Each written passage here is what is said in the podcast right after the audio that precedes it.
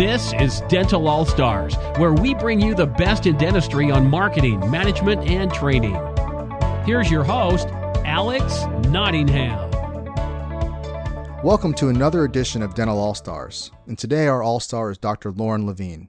Dr. Lavine is the CEO and founder of The Digital Dentist, a company that focuses on the technology needs of dental practices.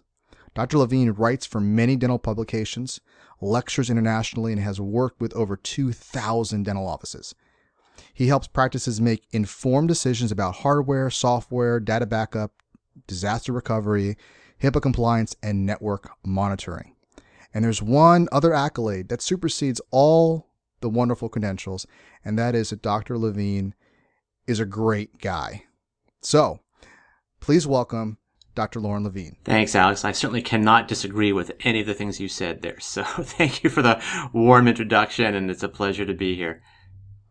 All right. So let's get on to some some questions. Today we're talking about office security. Okay. And uh, specifically as it relates to te- technology. So tell me, how did you before we even get into that because this is going to be you know we've done a lot of webinars together but we're starting our podcast series but before we get into the questions, uh, tell us a little bit how did you end up transitioning from a full time periodontist to a technology consultant? Well, honestly, that really wasn't the plan. Uh, back in the year 2000, I got wind that California was passing licensure by credential. Uh, I had been practicing in Vermont for 10 years and was looking to do consulting and do more computer work uh, with our clients um, than traditional perio like I've been doing for the previous 10 years. So the plan was actually to do both. Uh, oh. What the state of California neglected to mention was that there were 15,000 people on the waiting list and it was a good year wait to get the license. So I basically sold my practice and moved out here thinking I could practice right away and found out very quickly and unfortunately the hard way that uh, no, there were no licenses and I was going to be a year before I could get one. So uh, in retrospect, it was probably the best thing that could have happened because I then really had to apply myself and had to hustle uh, to to find business and of course that took wow. off, it took off fairly quickly and and you know uh, I, I haven't looked back but um, no regrets, but it's certainly, uh, you know, the plan was it was going to be a five to 10 year phase out before I could get out of Perio. But it just, I got fortunate that uh, I was out since 2002. Right. So you built your business as a periodontist, sold that, and then had to start all over again as a technology consultant uh, and building it up there without having to the leverage of both. But yeah, you know, I think in also success sometimes is good to to kind of focus and let go of the other, even though it's a little scary, but it's it's very impressive uh, building two successful businesses. So yeah, thank you. Yeah, it was scary. Um, There's no doubt about it. And I got very lucky because I was contacted by Dentaltown uh, very early on in that process. I was contacted by Joe Blaes, editor of Dental Economics, and both of them wanted me to either be the editor of their magazines uh, for the technology section or, or moderate their online forums. And my name got out there very quickly to people all over North America. So, uh, and that's part of the reason that to this day, 85% of our clients are out of state. Uh, is because of the fact wow. that I have a national presence. So, uh, as I said, zero regrets. It worked out really well, and, and I couldn't be happier. So, tell us what are the most common mistakes you see in dental practices are making with respect to uh, technology? Well, it, it, really relates more to security that we're seeing. Uh, there's been a lot of discussions recently in regards to HIPAA and the security and, and privacy rules. What we're finding is that a lot of dental practices really have not given enough thought in my mind to what they're going to do to keep that information secure and private. I think in the modern dental practice, patients certainly have a right and an expectation that information that they share with the dentist is going to be kept confidential, is going to be kept secure while it's in the dentist's presence, while they have access to that data. And what we find is that a lot of practices aren't doing the necessary steps to protect that. Uh, for example, and this is not just related to the, the HIPAA rules, but just in my mind, common sense. Uh, classic mistakes that we're seeing is that people are not encrypting the data, both the data at rest, which is the data on your server and your local backups and laptops or mobile devices, um, encrypting data in motion, which is typically email, Uh, a lot of people don't have proper backups of their data that, uh, and a lot of them will have a decent backup of their data, but they don't have a good disaster recovery plan in place so that if their server went down, they can measure that downtime in minutes as opposed to hours. Um, we're seeing offices that don't have up to date antivirus software in place, they don't have firewalls in place. Uh, they allow the patients to access internet uh, on a network that they share with the office, which is obviously not very secure. So it's it's usually a host of issues that we're seeing that that practices just aren't aware that of what they need to be doing to not only keep that that data secure but also meet all the governmental regulations that are current. Yeah, you know, as I'm thinking about this is just recently you had a guest on your program. I did as well, Angela Donovan, who there was a, a HIPAA breach, and it's it's a pretty amazing story. And I'm sure we'll have her on the program again and you to kind of talk about that. But back on on this subject, uh, how should a practice protect their data? So I think there's a few things. First and foremost, you need to make sure that the only people that have access to the data are the people that you designate. So that would be things like a firewall. Uh, firewalls are typically built into the router. That the router is the thing that allows everyone in the office to share their internet connection. So most of the the, better quality routers out there will have a, a decent enough firewall in place. Uh, we also feel that you have to have antivirus software in place. Um, and you got to back up the data. I mean, it's just unbelievable to me that in the year 2014, people still are not backing up their data properly, that they don't have uh, multiple copies of the data, that it's not encrypted.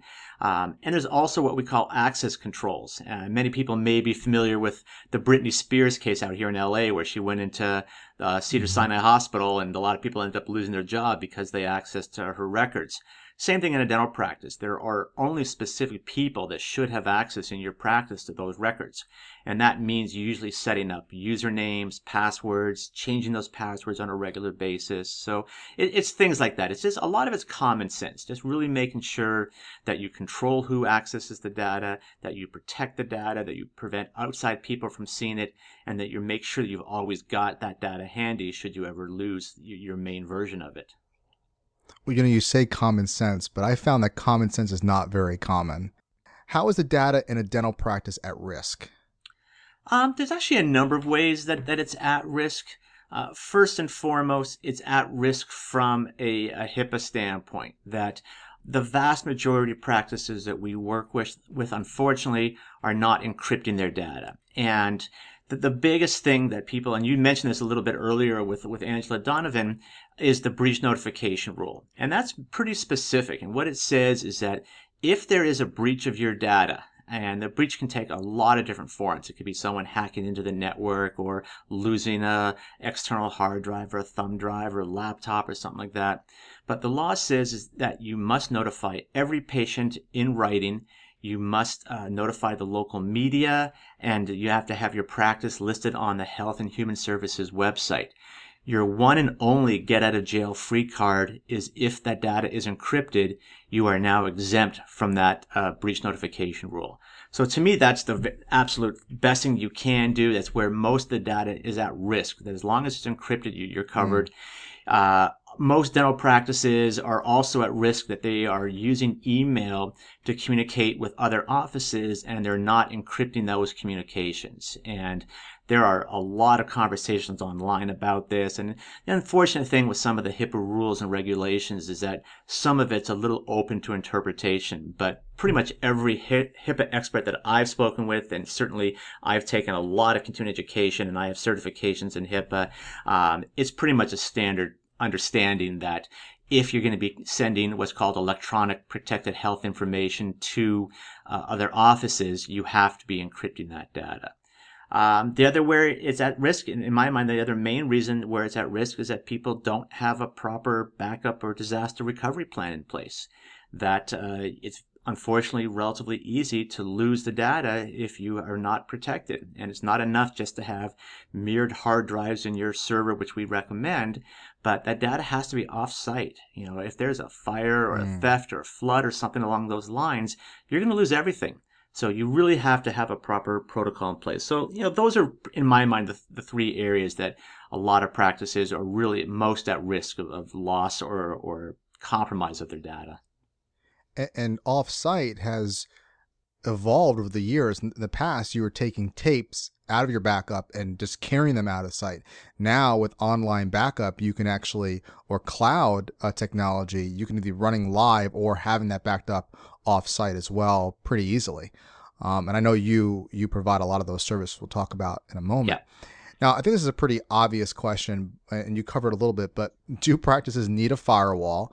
and other devices to be secure. Yeah, absolutely. You, you got to have a firewall in place. Uh, the, the whole point of a firewall is it's twofold. It's to make sure that the data in your office stays in the office. It also will make sure that people on the outside don't have access to that data. And as I mentioned before, you don't need a $2,000 Cisco enterprise class firewall. You know, most of the routers out there, we tend to use a the Linksys routers, for example, for some of the offices we work with, they have firewalls built in. So, eh, right. you know, it's not an expensive undertaking. It's relatively easy to set it up, but it's, to me, it's critical. You have to have a firewall in place. So, for those non-tech geeks, uh, absent ourselves here, uh, the a firewall essentially is uh, a way of of controlling what information comes and can come in or go out of um, your your practice, right? That's correct. I mean, just simply firewall. It's a wall, you know, and I guess it's protecting. That's where the t- that's like yeah, that. that's where the term came from. It's the you know a firewall is designed to protect from protect fires. From fires, right? so it's the exact same yeah. concept. Because you know we talk about these terminologies so loosely. It's so easy to talk about this cloud technology. You know, like what does that mean? You know, for the the you know most people. Um, it's like talking dentistry to somebody who doesn't understand dentistry. It's like let's get down to to what that is uh, simply. So uh, now back to encryption. If you can make encryption simple, what is encryption, and is it mandatory to have data encrypted? Yeah, so there's unfortunately a lot of debate out there uh, when it comes to encryption. It's important to understand that with HIPAA, there are two types of rules. There's what's called mandatory rules and addressable. Encryption, unfortunately, I really think it should be mandatory, but it falls under that addressable. And what addressable says is that if the rule is reasonable and appropriate, then you must do it. If it's not reasonable and appropriate, then you need to find an alternative or document what that alternative is. Uh, or that there is no alternative at all, and then you can just document that that's in place. And a lot of people, unfortunately, think, well, if that means I don't have to do it. And that's really not the case. What it really means is that, because you have to go back to the first part of that sentence. If it's reasonable and appropriate, you must do it. Not you may do it or you can think about doing right. it. It's, it's must. And it is reasonable and appropriate to encrypt your data. So basically what you're doing is you're taking the data and you're making it unreadable, indecipherable. It, basically looks like gibberish to anyone that would possibly mm. get access to it.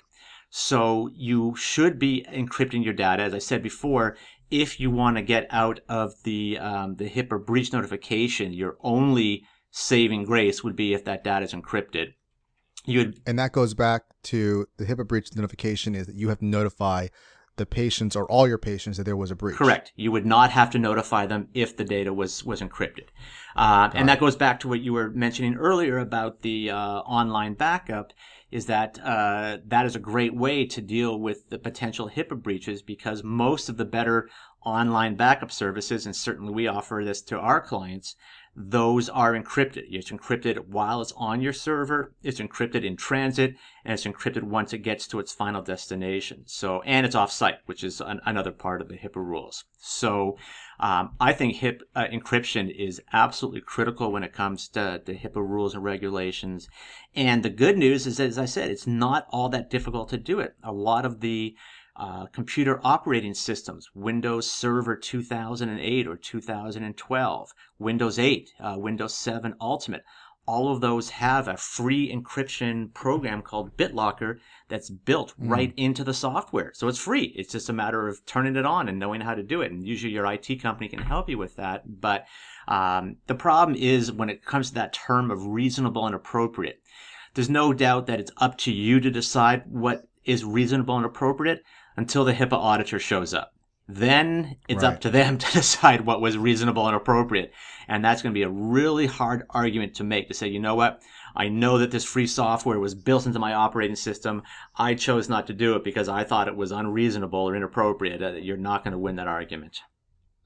Well, it seems that as time goes on, reasonable and appropriate becomes stronger and stronger that you need this technology because these technologies get better, they're more integrated, and it starts being less and less of a defense. Oh, I didn't know it was out there, or it was too hard to get, or it was too expensive because it's not. Um, now, tell us uh, what are, and I've heard you talk about this at your webinars, webinars we've done. What are some software that people are using now that are not HIPAA compliant, that are not encryption, that are, you know, we may think, oh, these are okay, but you can't do these. Um, the most common ones we see, for example, are what people do, for their backup. You'd mentioned the fact that a lot of people, what they tend to do is take tapes or external hard drives and they make a copy of the data and they put it onto that external hard drive, take it home with them. If that hard drive is not encrypted and that external hard drive is ever lost or stolen, you now are subject to the breach notification. Uh, so you don't have the encryption built in there. Most of the dental practice management software programs are not encrypted by nature, uh, so you don't have built-in encryption there. Uh, a lot of people use uh, web-based email providers like Gmail, for example, and Yahoo and AOL, those ones do not have encryption. If they do, they don't have a business associate agreement that they will uh, permit you to sign, which is mandatory for people that have access to your data. So, you know, those uh, services like Gmail, for example, are certainly not HIPAA compliant. A lot of people use Dropbox to, to share and sync their information between their office and home. Dropbox is not HIPAA compliant, nor is Google OneDrive or Google Drive or Microsoft OneDrive. I mean, all of those types of services, for the most part, the ones that are available to in the general public, typically would not meet the HIPAA rules and regulations. So uh, you have to be really careful about some of that stuff. Yeah, I think that's really alarming because I get dentists from I get uh, emails from dentists often AOL.com, Hotmail, Gmail, and it's like once you say that, I go, oh my. So I, I think these are uh, very important issues. So does your company offer services to meet these needs we talked about? Oh, absolutely. We've been doing this for a number of years. Uh, I've actually, to be honest with you, a little bit surprised that there doesn't seem to be more people in the dental field doing this. There are uh, a number of IT companies out there like ours who certainly have the ability to assist with part of the HIPAA the puzzle is basically the better way to describe it. There are a number of rules and regulations. There's what called uh, there's physical safeguards, there are technical safeguards, and there are administrative safeguards. Most of the IT companies out there can help you pretty much with the technical safeguards. Those are things like the firewalls and encryption and backup, the things we talked about. But where most of them fall short is an understanding of the physical safeguards, what needs to be locked up and where you place everything and ergonomic issues and what the patients can see on monitors, for example. And the unfortunate part is that a good 50% plus of all the HIPAA rules and regulations are the administrative safeguards. So what we decided a number of years ago was to really get fluent in all of the HIPAA legalese and all the, the rules and regulations out there. Uh, I do a lot of continuing education. I've spoken with a lot of the uh, HIPAA auditors out there. Keep in mind that it's virtually impossible for any dental practice to get 100% HIPAA compliant. It, it's not realistic. That being the case, we were able to identify some key areas. Uh, most of the HIPAA auditors that I've spoken with have referred to what they call VDE, visibly demonstrable evidence. So they don't expect you to be 100% compliant. They do expect that you can show them what you have done to be compliant. So the services that we provide are geared towards the conversations that we've had with HIPAA auditors as far as what they're looking for. So, uh, number one, we, we, and we talked about a number of these already, is encryption. We certainly will provide encryption services of the server, the backups, both online and local, the laptops, mobile devices. You have to do encryption there. Uh, secondarily, uh, you need to be encrypting the email, so we provide an encrypted email service for our clients. Um, another thing that HIPAA requires you to do is to do an annual risk assessment where you go through all your systems and make sure that you are in compliance. And most offices will find that they're not. And then of course, you need to take corrective action. So uh, we will offer that risk assessment. Uh, fourthly, you need to have all your HIPAA policies and procedures in writing. Uh, and certainly we will provide a, a, manual as one of the services that we do.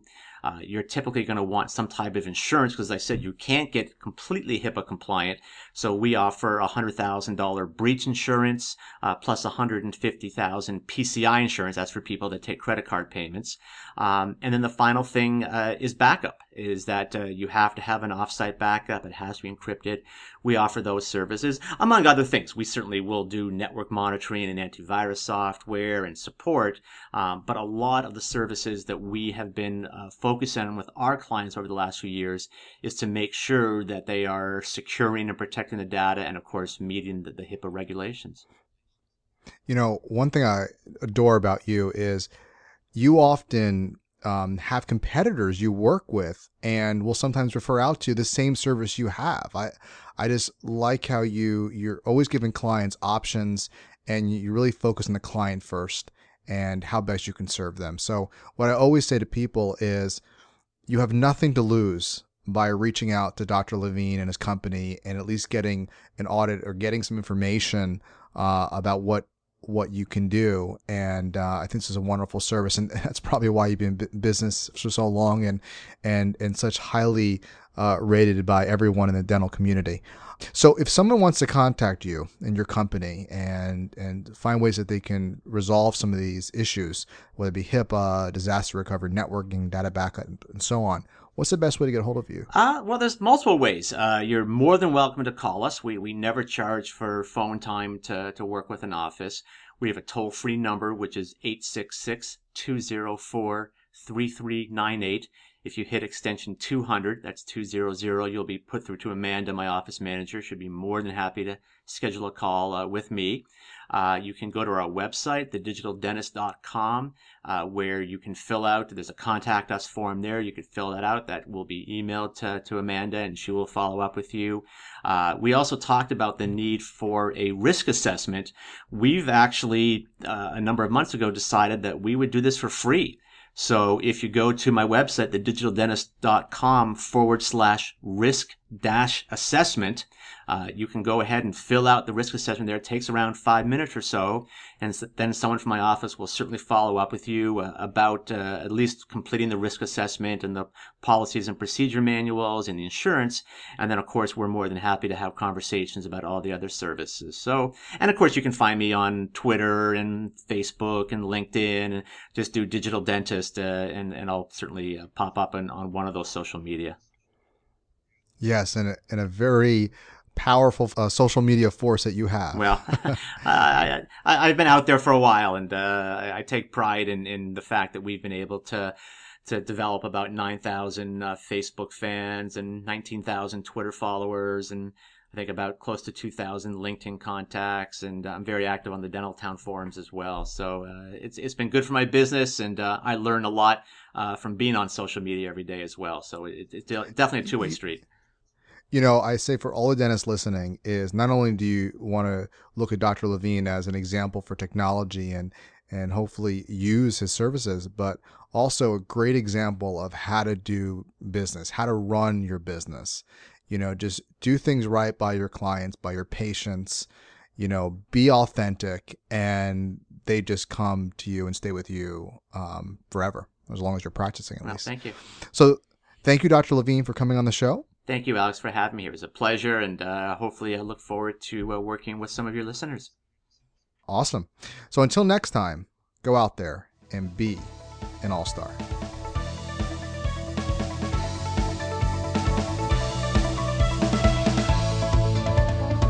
We hope you enjoyed this episode of Dental All Stars. Visit us online at allstardentalacademy.com.